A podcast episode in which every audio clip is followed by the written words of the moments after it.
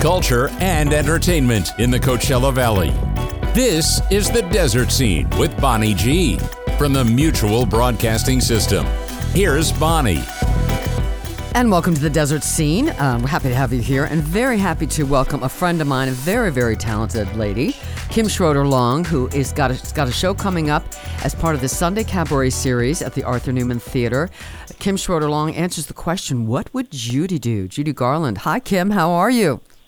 Hi, Bonnie. I'm well. How are you? Good. I I've got I've got to tell people you really need to check this show out. And the reason, main reason I'm saying this is I have had the pleasure of working with Kim.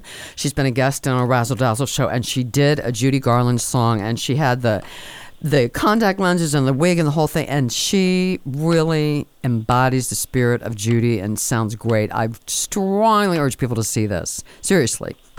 So thank you so much. Yes, I, I sure do enjoy it, and I, I hope we can get as many people there as possible because I love bringing that joy. I, who doesn't love Judy? Yeah. So when did you? I know you've been a performer for a long time, but when, when did you first um, get the idea of, of channeling Judy? So my connection with Judy goes back farther than I've actually been performing her and I sort of stumbled upon it accidentally, you know, because um, I do a lot of different voices, and you know, I mm-hmm. mean, that's just a that it's a very recognizable voice. Yeah. And the first time I started actually doing it in front of other people, it was funny. It was a play called Eat the Runt, which has nothing to do with Judy Garland. But the premise of the play is that you have this cast of actors who can play any of the roles in the show, and the audience basically votes before the show who's going to play what role. Mm-hmm. And you have to audition for the audience. And my mm-hmm. audition ended up being a rendition of Baby Got Back, the Sir Mix-a-Lot song, as performed by Judy Garland. okay. All right. So it, it got a big it got a big response. And then people were like, you know, you should actually play Judy Garland. Mm. and then I was tapped to play Judy Garland in the Peter Quilter drama End of the Rainbow. Mm-hmm. And that was back in 2019 when I got tapped to play that. But then the pandemic shut that production down, mm-hmm. and we didn't get to remount it until 2021. So while we were shut down during the pandemic, I was doing a web series called Sheltering in Place with Judy, where I would dress up in the wig and the con- contact lenses and everything and interview different, you know, quote celebrity guests that I would also impersonate, and we had this little web series going on. Mm-hmm. So Judy and I have been a thing for a while now. so tell me what um, what's what is sort of the secret? I mean, you're obviously you're, you're a very strong singer and a very strong actress, but there's a, th- a thing, this sort of thing that Judy had. it's hard to describe, um, you know, star quality, whatever. How do you sort of tap into that? What is the secret? F- to bringing Judy to life in a way that resonates with people?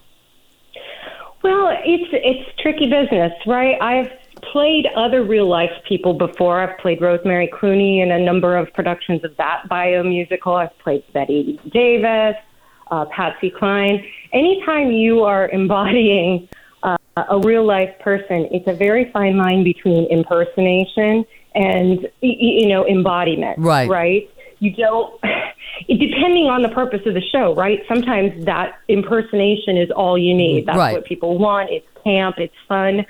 Um, but what I'm going for is a little something a little bit more realistic and a little bit more uh, getting their essence, mm-hmm. you know. So for a minute, you can actually suspend disbelief and feel like somehow that the spirit of that person is kind of there in the room with yeah. you, you know.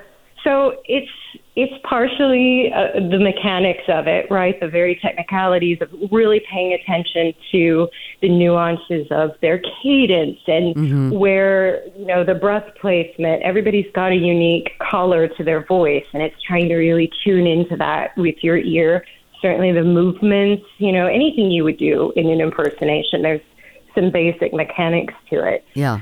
But and, then the rest of it I think is very psychological and I think the the more you sort of immerse yourself in the work um, that we have that's out there of these people um, to really kind of get a, get a feel for it somewhere deep inside of you so that you're not thinking about it so hard when you're performing they kind of come through you a little bit right mm-hmm. Yeah. because you're you're so attuned to them and you're thinking of them and you're you know it's it's a very esoteric thing that's that's hard to explain Yeah. um but that's that's my approach anyway and i certainly don't you know i i would never say like i'm trying to be judy no one can be judy no one Mm-hmm. Yeah. will ever be judy but judy Yeah. right it's more of a capturing an essence that Mm-hmm. people can recognize and a, a familiarity a nostalgia you Yeah. know Yeah, and you know, and you know, a lot of people think of Judy as being a very tragic figure. I mean, she had trouble in her love life and died too young and had drinking problems. But I, I also sort of get the feeling, and I think I read her a biography of her a long time ago, that she was also very funny and a, sort of a spitfire and very witty. Is that what you have Yes. found in your research? Yes, very much so. In fact, uh, as much as I, I loved playing her in End of the Rainbow, what I was seeking to do with this cabaret show was to uh, get away from that side of Judy because so much time is spent on fixating on the tragedy. Yeah. And there's none of that in the show that I'm doing. This is the premise of the show that I'm doing is kind of like we're channeling Judy for an afternoon from the hereafter. Mm, What would happen Yeah. if she got to come back through a medium such as me? Yeah. and and perform again. What would she have to say? Uh, what if she was, you know, has been watching us all along? Oh my gosh. from the great beyond. What did? What are her thoughts? What are her feelings? And, and how would she be? You know, that's what I wanted to go with, and really leaning into that wit, that wit of hers, and that vibrance. Um, there's a very impish quality Yeah. to Judy Garland that is very fun. So that's kind of what I'm focusing on and bringing, and none of the tragedy. Yeah. Oh, well, that's good to know. Now she had so. How do you pick mu- songs? I mean, she had so much music out there. I mean, Yeah, so much to choose from. It's hard to leave any of them out, but you know we'd be there for weeks. yeah. And you know maybe there'll be other shows in the future. You know, you start with what are the ones everyone's going to come expecting To to, hear. hear. Make sure that they're in there. Mm-hmm. And then I, you know, went through and watched tons and tons and tons of episodes of her TV show, her various appearances that she made on other, you know, variety shows, um, mostly uh, in the 60s, although, you know, certainly her, her movies, there's staples Right. from her many, many years in her career as a recording artist as well. But um, I'm, you know, channeling the the Judy from the 60s mostly. yeah. Did you find in your research was there a song or a couple of songs that she recorded that you were surprised that she had recorded that you didn't realize were part of her sort of library? Oh, I'm constantly. I'm I'm still finding things after the fact here where uh, my show is already set. I'm like, mm, that'll have to go in a future one. Next I didn't realize yeah. she recorded that.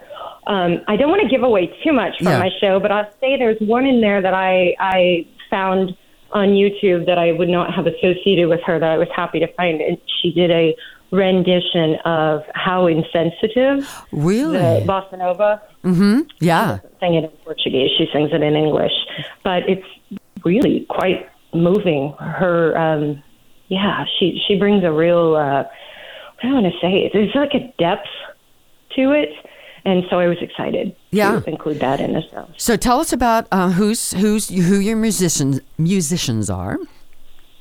Sure, I've got Joel Baker Love him. um, on piano. He's, think uh, a lot of your listeners probably will know him. He is he is in everything. He is a busy, busy man.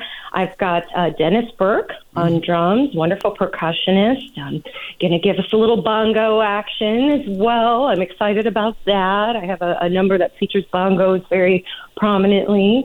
Um, and I've got special guest vocalist joining me, Todd McCoskey Fabulous. one of your legends of the desert, and a brilliantly talented uh, woman from Banning named Denise Morgan, Okay. who I think is is kind of new to the Coachella Valley, but has performed um, in Los Angeles a lot, and is just starting to get out in the Coachella Valley performing. But she's brilliantly, brilliantly talented, and I'm so excited she's joining me. Excellent. So tell us just a little bit, a little bit about. Um, you're not. I know you're. You're not a desert native. Tell us just a little bit about your early days and your performing and what brought you to the desert.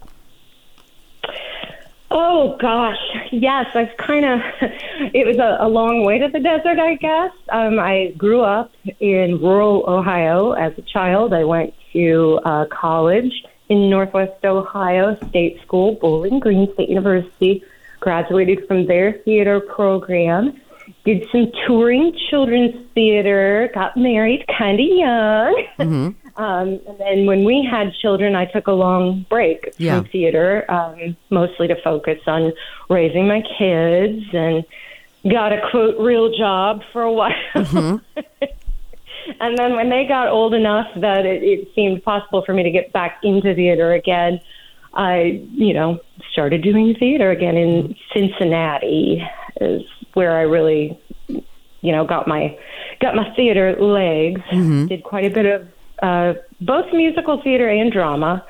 And then my husband's job moved us to the San Francisco Bay Area. So I kind of had to start over every time you move. Yeah. You sort of have to start over again, getting people to know who you are and what you do. Yeah. So kind of made a name for myself in the San Francisco Bay Area. Then his job moved us to Here. Pasadena. Oh, okay. And then the pandemic hit. And I mostly sheltered in place in Pasadena doing Judy web videos Yeah. for a while. and they did bring me back to um, Cincinnati area to do End of the Rainbow. A lot of the work that I was doing was from people who were hiring me from other places, you know, so I traveled a lot. Yeah. Um, and then my husband and I decided on our own to, to move to the desert because we just love it here. Mm-hmm. We had sheltered in place here in the desert during the wildfires Okay. that had evacuated us from our house in in the Pasadena area, and we said, "I think I would like to live here." Excellent. So we kind of picked this out, and have to say, I do love it here. Well, we are glad that you're here. So let's just remind uh, listeners Sunday, February 11th. Uh, the show's at 3 p.m., doors open at 2. Tickets are $20, cash only at the door. It's the Arthur Newman Theater at the Joslyn Center in Palm Desert on Catalina Way. Uh, it, I really encourage people to come see this. Kim is fabulous, and she's just wonderful as Judy. What would Judy do? Sunday, February 11th. Kim, thank you so much. I will be there. We'll see you then. Absolutely. All right. Thanks so much. We're really happy to have you today. Thanks. Thanks, Bonnie. And thanks to the rest of you. We'll see you next time on the Desert Scene. This program was produced by the Mutual Broadcasting System.